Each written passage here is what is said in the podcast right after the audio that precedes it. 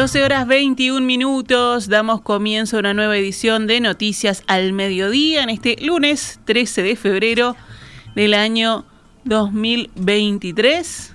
Nos vamos con las noticias.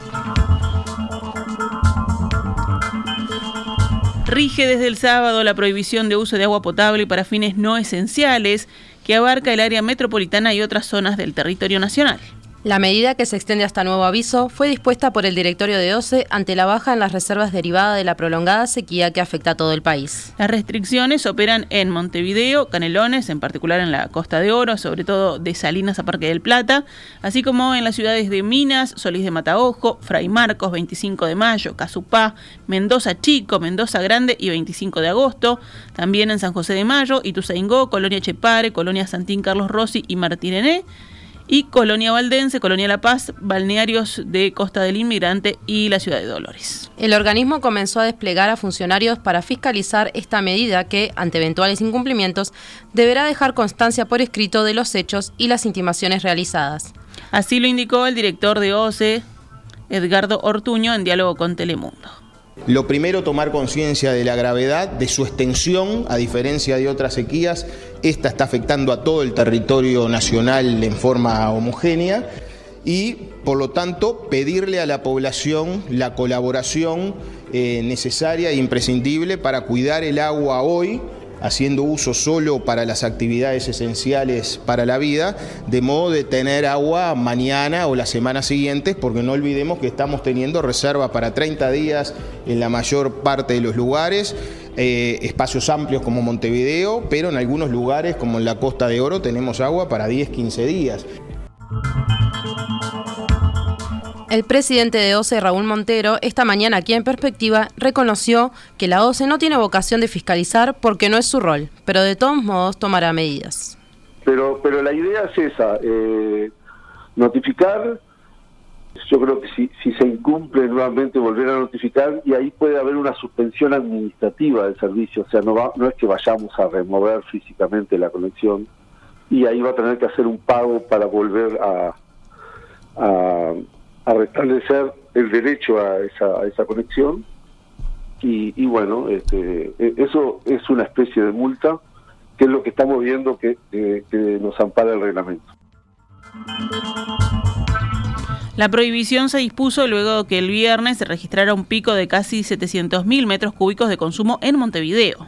Entre las actividades no necesarias se cuenta el riego de jardines y veredas o patios, así como el lavado de vehículos por parte de particulares y el llenado de piscinas. En las últimas horas, varias intendencias tomaron resoluciones al respecto. En Montevideo, las fuentes de agua y parques quedan apagadas, salvo las que cuenten con sistema de recirculación. En Durazno, en tanto, se suspendió la inauguración de un parque acuático que estaba prevista para este fin de semana. Ayer y en una sola jornada, la Dirección Nacional de Bomberos recibió 1.190 llamadas de emergencia y a las 2 de la tarde debió intervenir en más de 40 incendios en forma simultánea. Siete de ellos fueron incendios forestales, la mayoría en el departamento de Canelones. Según el reporte del organismo, los principales hechos se registraron en Pinar Norte, en donde el fuego llegó a pocos metros de viviendas y galpones. También en Toledo, en el interior de un monte en el predio del Batallón 14 del Ejército, y en Las Piedras, cerca de un aserradero en camino a la huella y ruta 48. Todos los focos fueron controlados. 12 y 26, vamos con otras noticias. Una mujer de 49 años murió esta mañana luego de que cayera una grúa en el lado del Giant del nuevo centro shopping en la zona de Luis Alberto Herrera y Boulevard Artigas, según informaron fuentes policiales. La caída de la grúa de mediano porte también generó la lesión de dos hombres que estaban en el canasto de la misma, realizando tareas de limpieza de la fachada del centro comercial. El episodio ocurrió sobre las 9.18, el colapso de la máquina fue desde aproximadamente 20 metros, lo que ocasionó el fallecimiento de la mujer que circulaba por la zona, quedando atrapada debajo, según agregó el Ministerio del Interior en un comunicado. Los dos operarios que trabajaban en el canasto de la grúa de 45 y 19 años resultaron con politraumatismos varios, aunque sin pérdida de conocimiento. Fueron asistidos por personal médico de bomberos y trasladados al sanatorio del Banco de Seguros del Estado.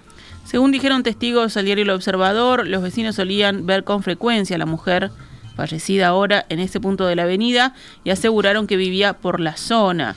En el lugar trabaja personal médico, la Dirección Nacional de Bomberos y Policía Científica, quienes indagan cuáles fueron los motivos por los cuales se desplomó la grúa. Con motivo del accidente, la zona de Luz Alberto de Herrera, desde General Flores hasta Boulevard Artigas, está cerrada. Policía Caminera trabaja en el lugar señalizando el tránsito.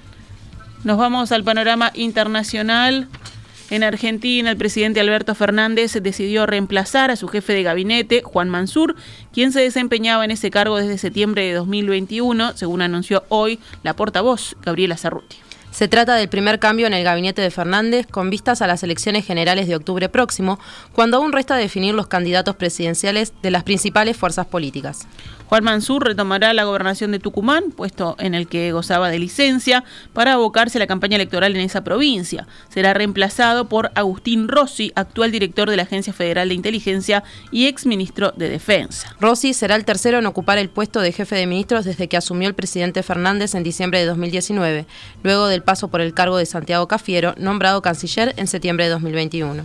Fernández se manifestó dispuesto a competir por el frente de todos, mientras el alcalde de Buenos Aires, Horacio Rodríguez Larreta, aspira a convertirse en el candidato presidencial del opositor Juntos, del expresidente Mauricio Macri. La expresidenta Cristina Kirchner, actual vicepresidenta, descartó lanzarse a ninguna candidatura luego de que en diciembre fue condenada por corrupción a seis años de prisión e inhabilitación perpetua en un fallo de primera instancia. Sin embargo, algunos sectores del oficialismo insisten en que debe ser candidata. Las candidaturas de los diversos partidos serán definidas en primarias obligatorias en agosto. China afirmó hoy que varios globos de Estados Unidos entraron en su espacio aéreo desde enero de 2022 en respuesta a acusaciones de Washington de que Pekín ha enviado este tipo de aparatos para espiar territorio estadounidense. Las relaciones entre Estados Unidos y China se han agravado aún más después de que Washington derribara el 4 de febrero un presunto dispositivo de espionaje chino que, según Pekín, tenía fines civiles. Desde entonces se han derribado otros artefactos de este tipo que volaban sobre Estados Unidos y Canadá, aunque Pekín solo ha admitido que el primero era suyo. Este fin de semana, los medios estatales chinos informaron de que se había avistado un objeto volador no identificado frente a la costa este del país y que el ejército se estaba preparando para derribarlo. Pekín se negó hoy a comentar esa información y se limitó a remitir a los periodistas al Ministerio de Defensa, que no respondió a las preguntas de la agencia France Press, pero el gobierno sí acusó a Estados Unidos de enviar más de 10 globos a su espacio aéreo desde enero de 2022. No es raro que Estados Unidos entre ilegalmente en el espacio aéreo de otros países, dijo a la prensa el portavoz del Ministerio de Relaciones Exteriores. Solo en el último año, globos estadounidenses han sobrevolado China más de 10 veces sin autorización alguna, aseguró. Preguntado sobre cómo respondió China a esas supuestas incursiones, el portavoz dijo que la gestión de estos incidentes por parte de Pekín fue responsable y profesional. Si quieren saber más sobre globos de gran altitud estadounidenses que entran ilegalmente en el espacio aéreo de China, les sugiero que se remitan a la parte estadounidense, añadió. La Casa Blanca y el Departamento de Estado respondieron a estas afirmaciones falsas según dijeron, y acusaron a China de intentar limitar los daños provocados por sus programas de globos espías. Cerramos este Noticias al Mediodía con la información deportiva.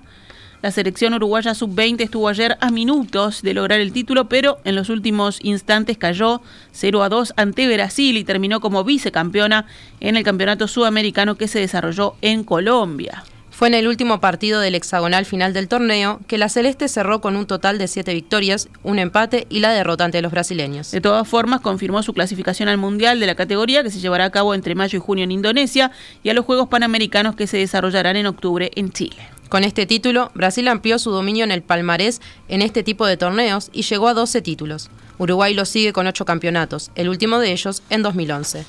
Y si hablamos de fútbol local, se disputó de forma parcial la segunda fecha del torneo Apertura.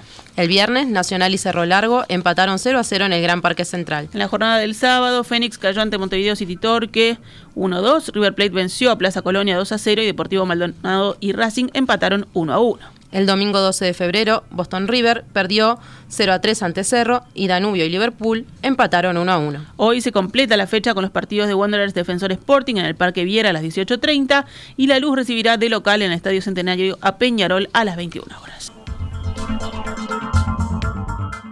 Esta es Radio Mundo 1170 AM.